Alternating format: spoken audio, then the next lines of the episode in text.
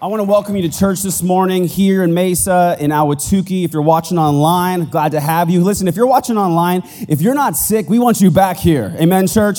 We want you back here with us. There's nothing better than being with God's people. So we're going to continue our series, Live Like a King, studying the life of David. Go to 2 Samuel chapter 6, and we're going to read a, a longer passage here. So follow along with this so you get the whole plot line. Starting in verse 1. It says, Then David again gathered all the elite troops in Israel, 30,000 in all. He led them to Baalah of Judah to bring back the ark of God, which bears the name of the Lord of heaven's armies, who is enthroned between the cherubim. They placed the ark of God on a new cart and brought it from Abinadab's house, which was on a hill. Uzzah and Ahio, Abinadab's sons, were guiding the cart that carried the ark of God. Ahio walked in front of the ark David and all the people of Israel were celebrating before the Lord, singing songs and playing all kinds of musical instruments lyres, harps, tambourines, drums, electric guitars, etc. But when they arrived at the threshing floor of Nacon, the oxen stumbled, and Uzzah reached out his hand and steadied the ark of God.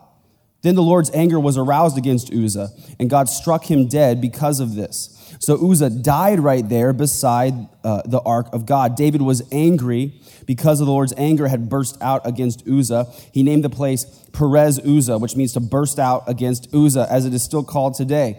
David was now afraid of the Lord, and he asked, How can I ever bring the ark uh, of the Lord to, back into my care?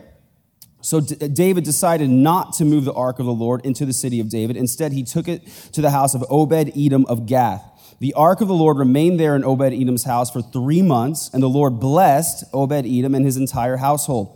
Then King David was told, The Lord has blessed Obed Edom's household and everything he has because of the ark of God. So David went there and brought the ark of God from the house of Obed Edom to the city of David with a great celebration. After the men who were carrying the ark of the Lord had gone six steps, David sacrificed a bull and a fattened calf. And David danced before the Lord with all his might, wearing a priestly garment. So David and all the people of Israel brought up the ark of the Lord with shouts of joy and the blowing of a ram's horn.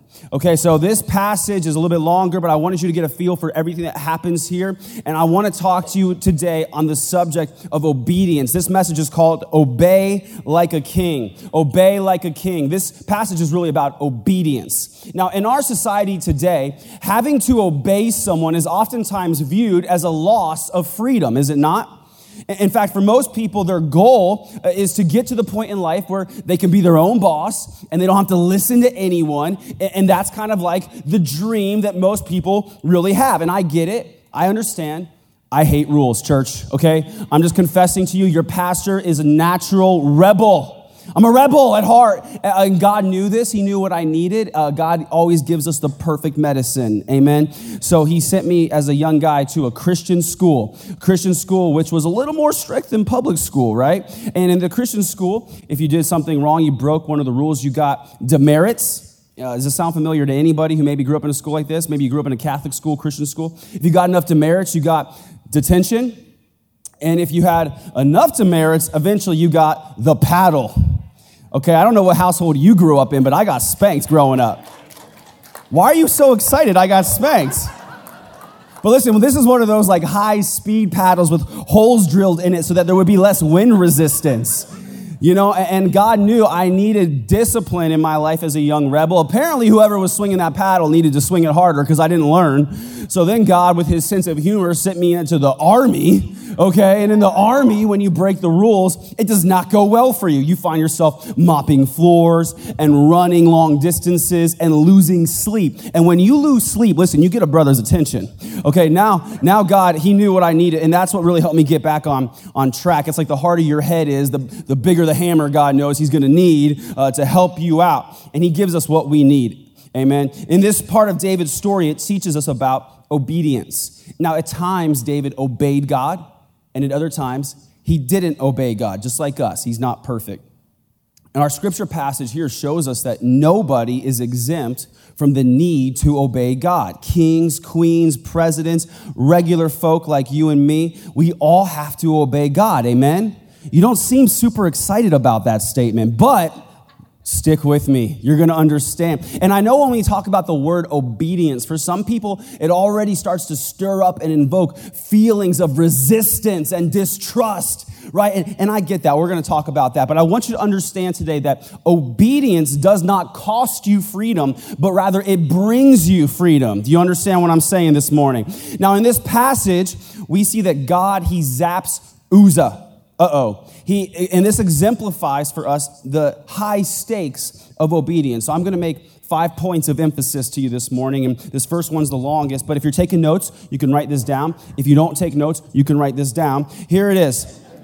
Don't mistake God's commands for suggestions. Don't mistake God's commands for suggestions. We live in a world of relativity today, okay? This is kind of our, our liberal uh, world where, where kind of the mindset says, hey, what's right for me might not be what's right for you. In fact, the world says, speak your own truth. And I'm just kind of confused. Is your truth allowed to be different from the truth? Like, do we have to turn off the logical part of our brain that recognizes facts uh, because we want to make everyone feel okay and not risk offending anyone? I think that is kind of the way it's becoming. It seems the worst thing you can do in the world today is tell someone they're wrong. Am I right? It's like the cardinal sin. Do not do it. But really, we see that with God, there are only two options, only two options. There's His way and the wrong way. His way, the wrong way. A lot of, a lot of you, now, okay, I'm just gonna be real honest for a second. There's some Christians even who think that it really goes like this there's my way, and there are God's suggestions. But really, there's His way and the wrong way, and God's commands are not suggestions. Now, the Bible gives us a lot of guidelines and a lot of commands. I, I, could call them rules, which are meant to help us and protect us. There's not a command for every possible scenario that you might experience in your life. So, God doesn't give us specifics about everything that we're supposed to do. So, rather, He teaches us principles that give us guidance and He, he gives us wisdom through the Holy Spirit so we can make decisions for the things that we encounter in life. God's not going to tell you where to live.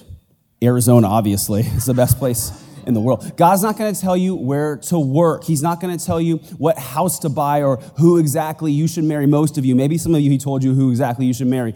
God's not going to tell you which sports team you should root for. The Cardinals, duh, obviously. If you're not, you need to repent. But He gives us guidance, He gives us guidelines. And some of these uh, specifics that he does give us, they're meant to help us and lead us towards life. The longest chapter in the Bible, listen, the longest chapter in the Bible, is that a coincidence? I don't think so. Psalm 119, it's all about obeying God's commands and regulations and his guidelines. Psalm 119, verse 93, it says, I will never forget your commandments, for by them you give me life. Life comes through the commandments of God. So, for example, in this passage we just read with David, 2 Samuel 6, they were moving the Ark of the Covenant, the Ark where God's presence dwelt. In these days, God's presence rested on the Ark. That is where you had to go to be in God's presence. And only one person in the whole nation, in the whole world, could go into God's presence, the high priest. And this was a very sacred place. It was a sacred object. We can't quite wrap our minds around everything that that means, but God gave very specific instructions for how to set up the temple, the tent of meeting, how to move the sacred objects, and specifically, there was a right way to move the Ark of the Covenant. Okay? And for example, here's what it says Numbers 4, verse 15. The Kohathites, the Kohathites, they were a clan of the tribe of Levi. They will come and carry these things to the next destination, but they must not touch the sacred objects or they will die. That's pretty serious, right? How many of you, your job description at work includes the words, or you will die? Some of you, I don't know, like what kind of dangerous job you have, but you better be getting paid well. The Kohathites, they were the only people who were allowed to move the sacred objects, and there was a specific way they had to do it. The Ark of the Covenant was like a box and inside of it, there were sacred objects. And there were actually these poles that went through special rings at the bottom of the box. And you had to insert the poles and then carry the Ark of the Covenant on the shoulders of the Kohathites. They were the only ones that could do it. It was a specific way they were supposed to do it. But David, did you catch this? All the people, they ignored that commandment. What did it say in the passage we read? They put the Ark of the Covenant onto a cart. Onto a cart. They put it on a cart like a piece of common luggage. Rather than obeying God's commands, they disobeyed, they did it their own way. Now, I don't know why they decided to do that. Maybe the Kohathites wanted the day off. And they're like, we don't want to carry the ark today. Now, listen, God would have been justified if he smoked the entire group of them. Like, he, he told them what to do and they ignored him. Am I wrong? Like, God, he would have been justified if he decided, I'm going to punish all of you, you little ingrates, right?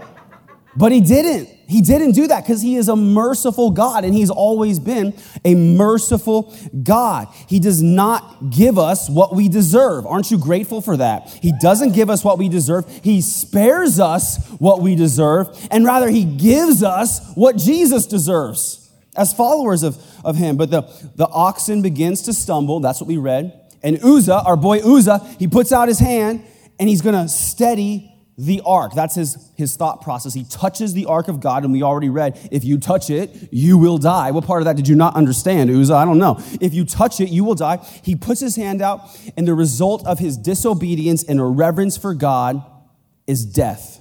He dies. It said in verse 7 uh, Then the Lord's anger was aroused against Uzzah, and God struck him dead because of this. So Uzzah died right there uh, beside the ark of God. David was angry because the Lord's anger had burst out against Uzzah. He named the place Perez Uzzah, which means to burst out against Uzzah. To burst out, Perez Uzzah. This is the same root word that we talked about last week, Baal Perazim, Perazim, the Lord who breaks through. And in this passage of the Lord, he broke through Uzzah. Listen, you want to be the one who God is breaking out before, not the one he's breaking out against. But when you disobey God's commands, what happens is you're making yourself like an enemy of God. Is there anything in your life where you may be acting like an enemy of God rather than a, a friend of God? Disobedience is enemy activity. So that's a good moment for self evaluation. This is how serious it is. Uzzah died because he did not obey God's command for the proper way to move the ark. And God burst out against him the way that he burst out against the Philistines. Now, we got to understand, Uzzah probably had good intentions. How many of you have ever said, Well, I know I did the wrong thing, but I meant well? Like, that sounds like human nature. That sounds like something we would say. I don't know if, if Eve in the garden was like, I meant well. Like, I knew my husband was hungry. You know, Uzzah thought he was going to help God out. He put his hand on the ark. He's like, Whoa there, God, I got your back. And God said, No, no, no, I gave you commandments already. And it wasn't just a matter of disobeying a simple command, but what Uzzah did violated the very nature of God's holiness. And by disobeying God and touching the holy object of God where God's presence dwelt, he violated the fact that sin cannot enter into God's presence. God could not withstand that and allow that. It's not possible for sin to enter his presence. So, boom, Uzzah dead. He died. And I think that is partially because of familiarity the passage we read said that the ark had been staying in Uzzah's house. Now, if you're getting up in the morning, you're brushing your teeth next to the ark of the covenant, you might become a little bit familiar with that object and maybe not have the proper reverence that you should have. And, and there's different reasons for why it was there. We're not going to get into that, but isn't it true? The, the saying can be very true that familiarity breeds contempt. And the more familiar you get with, with things that you should be holding with reverence and awe, man, it can make it easier to take those things for granted and lose respect. And I think what Uzzah did is he lost the fear of God. He lost the fear of the Lord. And he's like, well, I meant well. I was going to just help. But listen, let me just encourage you with one thing God doesn't need your help. You understand that? God does not need you to prop him up, He props you up. He helps you. It is not your responsibility to defend God's reputation. Uzzah thought, well, I was going to help God not fall and, get, and embarrass himself in front of everybody. God's like, no, no, no, you don't got to worry about me. How many of you know if God can save you, he can take care of himself? Just be reminded of that because sometimes I think as Christians in this world today, people start talking trash about our God and we think we got to throw down. Listen, God does not need us to defend him, church. Isn't that good knowing that God is the baddest dude on the planet, in the universe? He can take care of himself. He doesn't need me to start a Facebook war defending his honor. And I think that sometimes we lose the fear of God like Uzzah. And, in fact, I was listening to a survey that was conducted, a survey that was, was really reaching out to pastors who had had extramarital affairs. I don't know where you find that group of people, but I was interested to hear what they had to say. And they were, they were asked, How did you get into that, that spot? That seems like such a, a hard place to get for a pastor. And they said the common theme was that it started when they lost the fear of the Lord. They lost the fear of the Lord and they started to think, well, God will understand. He knows that I'm under a lot of pressure and, I, and, they started to act like maybe there was special rules for them. And like you might listen to that and, and wonder like, how is that even possible? But when you lose the fear of the Lord, it leads you into danger. Psalm 119 verse 120 says, my flesh trembles in fear of you. I stand in awe of your laws. I stand in awe of your laws. My flesh trembles in fear of you. I don't want to fall into the hand of your judgment, God. I don't know about you, but as a pastor, I don't want to, I don't want to fall into the hands of God and, and face his judgment. I don't want to sin and let God down or let God's people down. I hear that passage and I, I just make so much sense. Like the fear of the Lord is the beginning of wisdom, right? The fear of the Lord, it will keep you out of unhealthy situations. The fear of the Lord, it's kind of like fearing driving off the edge of a cliff. It's good for you to fear the Lord in this way. And so maybe you have questions like, well, how do you fear the Lord? We're saved by grace. Should we really fear the Lord? And here's a question How do we view the commands of God now that we live under the New Testament covenant of grace? Good question. I'm glad you asked that. I'm going to answer that now. Uh, Matthew 22, Jesus was asked, Teacher, which is the most important commandment in the law of Moses? Jesus replied, You must love the Lord your God with all your heart, all your soul, and all your mind. This is the first and greatest commandment. And second is equally important love your neighbor as yourself. Listen, the entire law and all the demands of the prophets are based on these two commandments. From these commandments stem the entire Old Testament's collection of laws and guidelines from God's prophets. Uh, everything that God said is really driven uh, from these ideas. It's first interesting to note what drives the commandments of God it's love. It's love. Love the Lord your God. Love people. That is the thrust of God's desire for us. He wants you to love Him. He wants you to love people. These guidelines come from God's love, not God trying to steal our fun, but God loves us, and that's why He gives us commandments. And so here's the command of God uh, love Him perfectly and love people the way that he loves them. How many of you are like, oh, easy, no problem, I got that? You lied, so you already broke the commandments, right? We're supposed to love God perfectly, and he knew that we could not do this. And under the Old Covenant, uh, the Old Testament law, if you broke God's commandments, ultimately you would face death. You would face punishment the way that Uzzah did. That's kind of an example. But Jesus came, he fulfilled the law of God and all the commandments so that we could be saved by grace. Now, under grace, I hope you hear this. Under grace, the standard is not lower. The standard of living is higher. Okay? God says, if under the law you could do this and we're supposed to do this, how much more should you do under grace when the Spirit of God lives inside of you? How, after God sent his son to die for you, could you take the attitude, well, I can do whatever now? That's crazy. That's crazy. And the standard is higher. The standard is higher. But listen, the stakes are different. Because if you're a Christian saved by grace, it's no matter, uh, it's no longer a matter of life or death. It's a matter of being blessed or being cursed. If you're a Christian, following God's commandments are a matter of being blessed or being cursed. I'm going to explain that. God does not actively curse us, He does not curse anyone. But everything outside of God's domain is inherently affected by the curse of sin that is in this world. Does that make sense? And when you come to the Lord and you submit your life to Him and you follow His commandments, it's like coming out from the storm underneath the umbrella of God's authority and protection. That results in your blessing. He protects you rather than you suffering the effects of the curse of sin, which was where we were in the first place. So when we don't obey God, it's like we're saying, No thanks, I'm gonna stay out here in the storm. I'm gonna keep this part of my life out here uh, from your protection in the storm. I know hail is hitting me and I'm about to get struck by lightning, uh, but rather than obey your commandments, I'm going to do my own thing. Does this make sense? Like, I hope, I hope you're gathering this. Uh, if you're struggling in life, if you're really struggling, um, it might be just chance, it might be just a circumstance, but it could be that you're doing something. It could be that there's disobedience in your life, and that that struggle, it could be because you're treating God's commandments like suggestions. And I want to encourage you not, not to make that mistake. Don't mistake God's commandments for suggestions. Here's the next point of emphasis obedience is the byproduct of trust.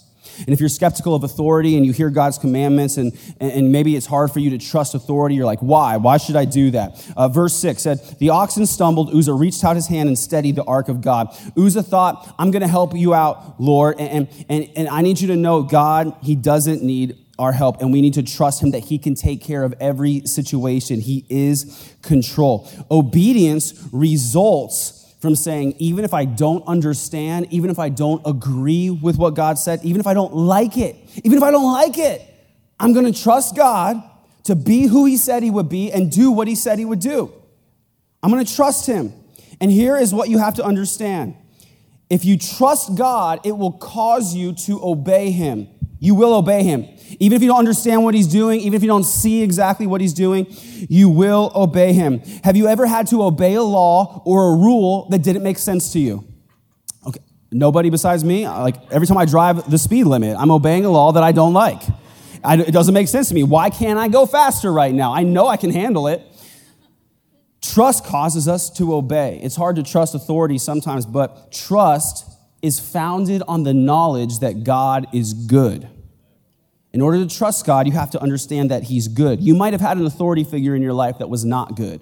Maybe you had a, a, pastor, a father, a government official that you witnessed fall. Maybe a mother, a teacher, a babysitter, someone who was not good, who, who compromised your trust. But you have to understand, church, God is always good. He's only good. And so you can trust Him. It's not that He might be good. It's not He's good if He does what you want. He is good. It's a fact. You can trust Him. Even if you don't know why He's doing what He's doing, you can trust Him.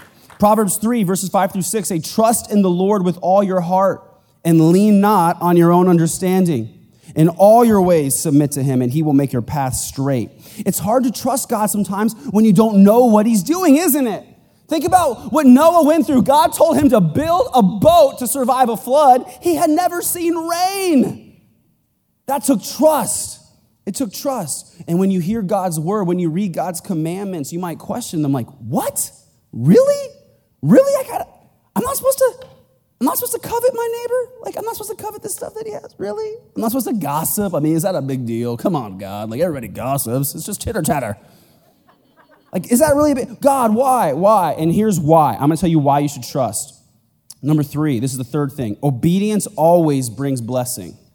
Obedience always brings blessing. In verse 11, it said, The ark of the Lord remained there in Obed Edom's house for three months, and the Lord blessed Obed Edom and his entire household. So David was scared. The ark, uh, this whole thing happened where Uzzah tried to touch the ark, and he did, and, and God killed him. And so he was like, Oh, I'm out. Uh, I don't want anything to do with this. He hid the ark in this guy's house, Obed Edom. And then later he goes home back to Jerusalem. He hears, Hey, you know how the ark is in that guy's house? Yeah, that guy is like winning right now. Like everything he does is just like a success. And David, he's not dumb, right? He might have had bad moments, but he's like, wait a sec. I need to get that thing where I live. I want God's blessing in my life. I want God's blessing in my household, in the city where I govern the nation. So he's like, let's go, let's go get this thing. Now, why did it bring blessing to Obed Edom? Because wherever God's presence is, there is blessing. God's presence was in the household of this guy, Obed Edom. Could you imagine if God said, I'm going to make my throne room in your living room? Some of you are like, I'd have to stop watching some of the shows I watch. But seriously, this guy's house, it, was blessed. Everything was blessed. Like rain fell on his neighbors, but a lot of rain fell on Obed's house. Like the neighbors had some crops, but Obed's crops were bountiful. Obed's wife got pregnant with triplets. Obed's team won the Super Bowl. Like he could not lose. And David's like, I got to get God's presence where I'm at. The closer you get to God, the more of God's blessing you'll experience in your life. And obedience is the thing that brings us near to God. It's the thing that causes God to draw near to us. I'll say that again. Obedience brings us near to God. I'm going to explain this. Leave, uh, Leviticus chapter 26. I'm going to read you a little passage here that exemplifies this, this truth. God says, If you follow my decrees and are careful to obey my commands, I will send you the seasonal rains. The land will then yield its crops, and the trees of the field will produce their fruit. Your threshing season will overlap with the grape harvest, and the grape harvest will overlap with the season of planting grain. You will eat your fill and live securely in your own land. I will give you peace in the land, and you will be able to sleep with no cause for fear. I will rid the land of wild animals and keep your enemies out of the land. In fact, you will chase down your enemies and slaughter them with your swords. Five of you will chase a hundred, and a hundred of you will chase 10,000. Come on, that sounds amazing. All your enemies will fall beneath your sword. I will look favorably upon you, making you fertile and multiplying your people, and I will fulfill my covenant with you. You will have such a surplus of crops that you will need to clear out the old grain to make room for the new harvest. I will live among you and I will not despise you. I will walk among you. I will be your God and you will be my people. Isn't that good? God's good.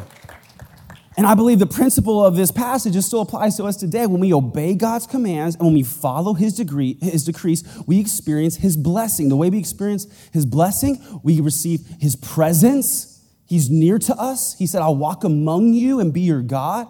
We experience his protection. He protects us from the enemy. He protects us from our own stupid mistakes. He said to his people, I'm going to keep the enemy out of your land. How many of you say, I want the enemy out of my business?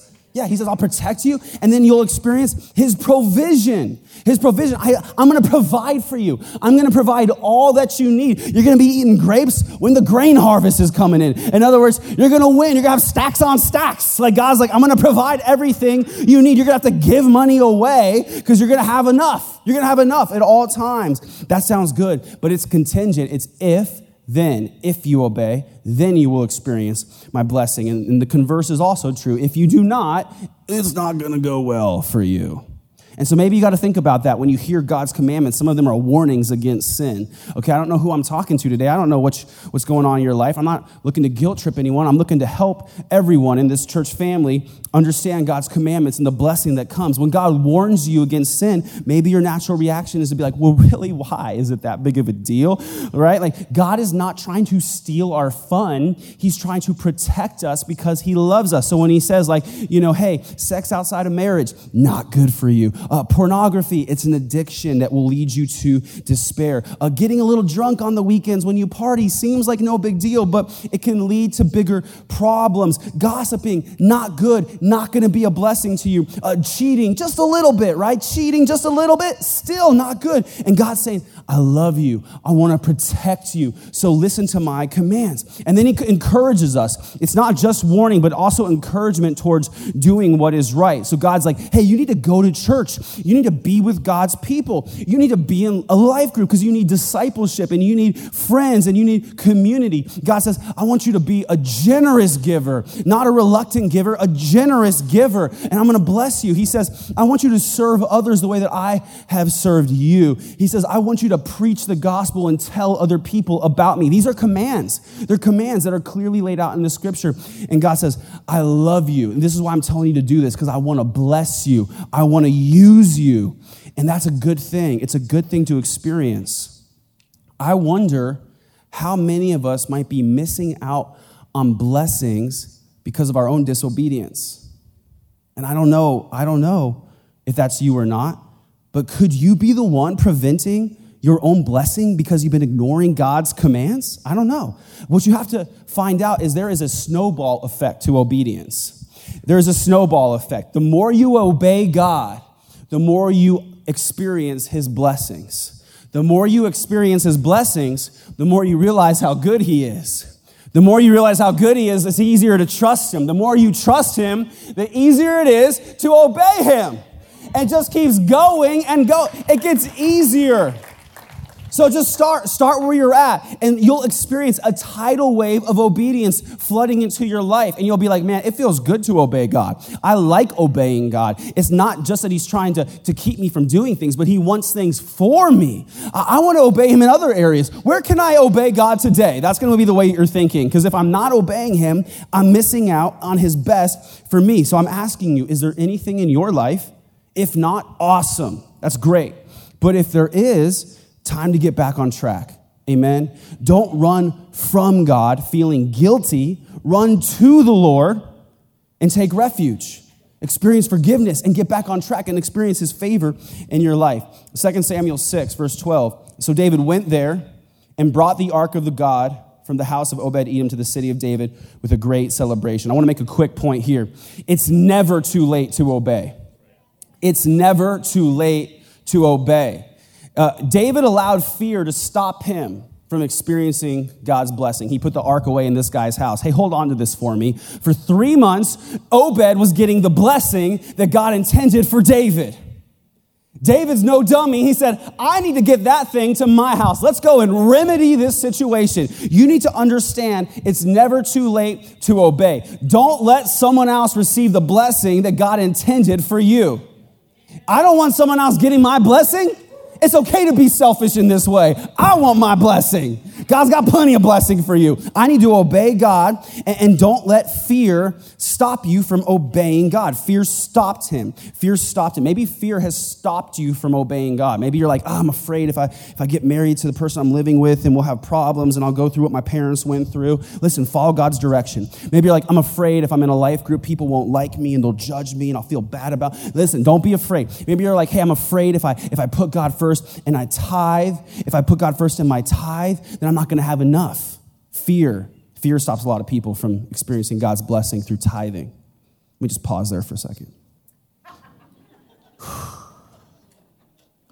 Trust God and believe that He's good enough to keep His word.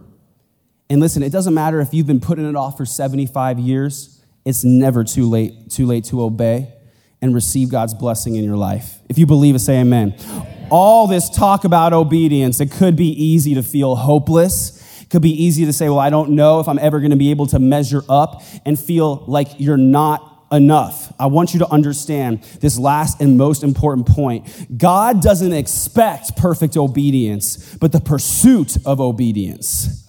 This is very important. God doesn't expect perfect obedience, but the pursuit of obedience. David, he was scared. He's like, I've blown it but I'm to go out. I'm to try again because I want God's presence in my life. I want that ark where I live. I want God's presence. I want his blessing. And so here's what we read. It's starting in verse 13, 2 Samuel chapter 6. After the men who were carrying the ark of the Lord had gone six steps. Notice that now they were carrying it. They were doing it the right way. It wasn't too late to do it the right way and obey. David sacrificed a bull and a fattened calf, and David danced before the Lord with all his might, wearing a priestly garment. So David and all the people of Israel brought up the ark of the Lord with shouts of joy and the blowing of ram's horns. So he, David, he's like, I'm going to try this thing again, but he was scared. Okay, you have to understand, he was scared, and rightly so, because Uzzah got zapped. Remember?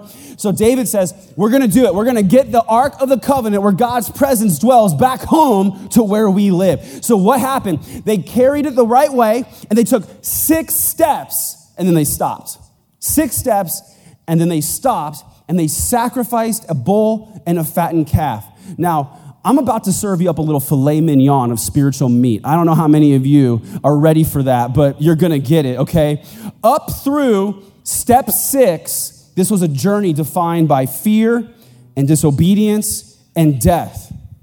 From step seven onward, it was a journey defined by joy and celebration. What changed? Well, I'll tell you what changed. In between step six and step seven, David offered a sacrifice. He offered a, calf and a bull to be shed. And so the blood of this animal was shed as a sacrifice. And in the Old Testament times, blood was shed as sacrifice to atone for sin and to honor God. It's almost like David knew, man, I want to get this thing home, but I'm not so sure I can do it perfectly. I'm not so sure I can do it without making a mistake and falling short of God's guidelines. So I need to ask him for forgiveness. I need to receive his blessing, we need the blood of these animals to be shed. So he took only six steps. That's as far as he could go. He's like, before we go any further, I need God's help.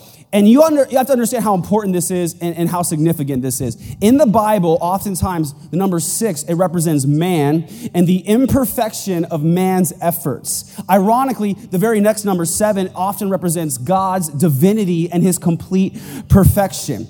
In between the best of man's efforts, step six, and the perfection of God, the blood of these animals were shed. Do you think this might be foreshadowing of a greater narrative that was to come later? I think so. In our journey, we have this, this ongoing process of trying to follow God and come near to Him, and yet we find ourselves a long way from the goal, and we realize there is no chance that I can achieve God's standard of perfection in my own efforts, right? I can't do it. I will come up short every time. And maybe you're wondering throughout this sermon, Pastor, I'm not sure I can obey God's commands. What should I do? Well, I've got good news for you today. In between man's efforts and God's perfection, God the Father sent a man God, God man, Jesus Christ. He was a bridge between man and God, and he lived a perfect life in our imperfect world, which we could never do. His blood was shed to bridge the gap between our step six and God's perfection, right? And so Jesus did what we could not do. Here's what it says in John 14 Jesus said, But I do exactly what the Father has commanded me so that the world would know that I love him. Who else can say that? Who else can say, I've done exactly what God has commanded me to do? Nobody. Nobody can. He's saying, so the world will know that I love him because we can't love God with all of our heart, mind, soul, and strength, right? But Jesus said, I did exactly what the Father has told me to do. First John 2 2 says, he is the atoning sacrifice for our sins. He became the perfect sacrifice. His blood was shed to cover our sin and our shortcomings and bridge the gap between our insufficient efforts and God's perfection. Listen, you can't perfectly follow God's ways, but you can follow his perfect son who is the way. Amen.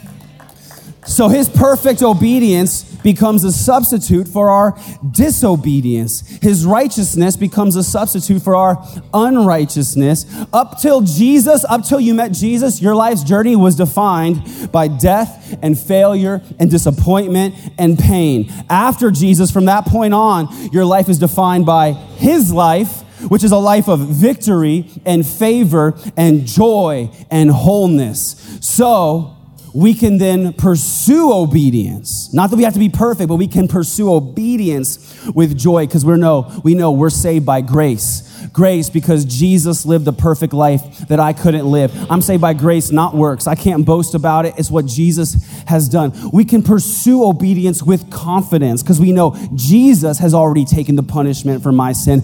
I don't have to live in fear of God's punishment. He's not going to zap me the way he zapped Uzzah. I don't have to come to church on Sunday afraid of getting struck by a lightning bolt because God already punished his son in my place. We can pursue obedience with assurance, knowing that God has already forgiven us. He's favored us. He's adopted us into his family. And so we know that as we pursue Jesus, we're going to find him. We're going to be near to him. We're going to experience his presence in our lives. And there is nothing better than being in the presence of God. In God's presence, there is wholeness, there is joy, there is blessing, there is life, life abundantly for you and I. Amen.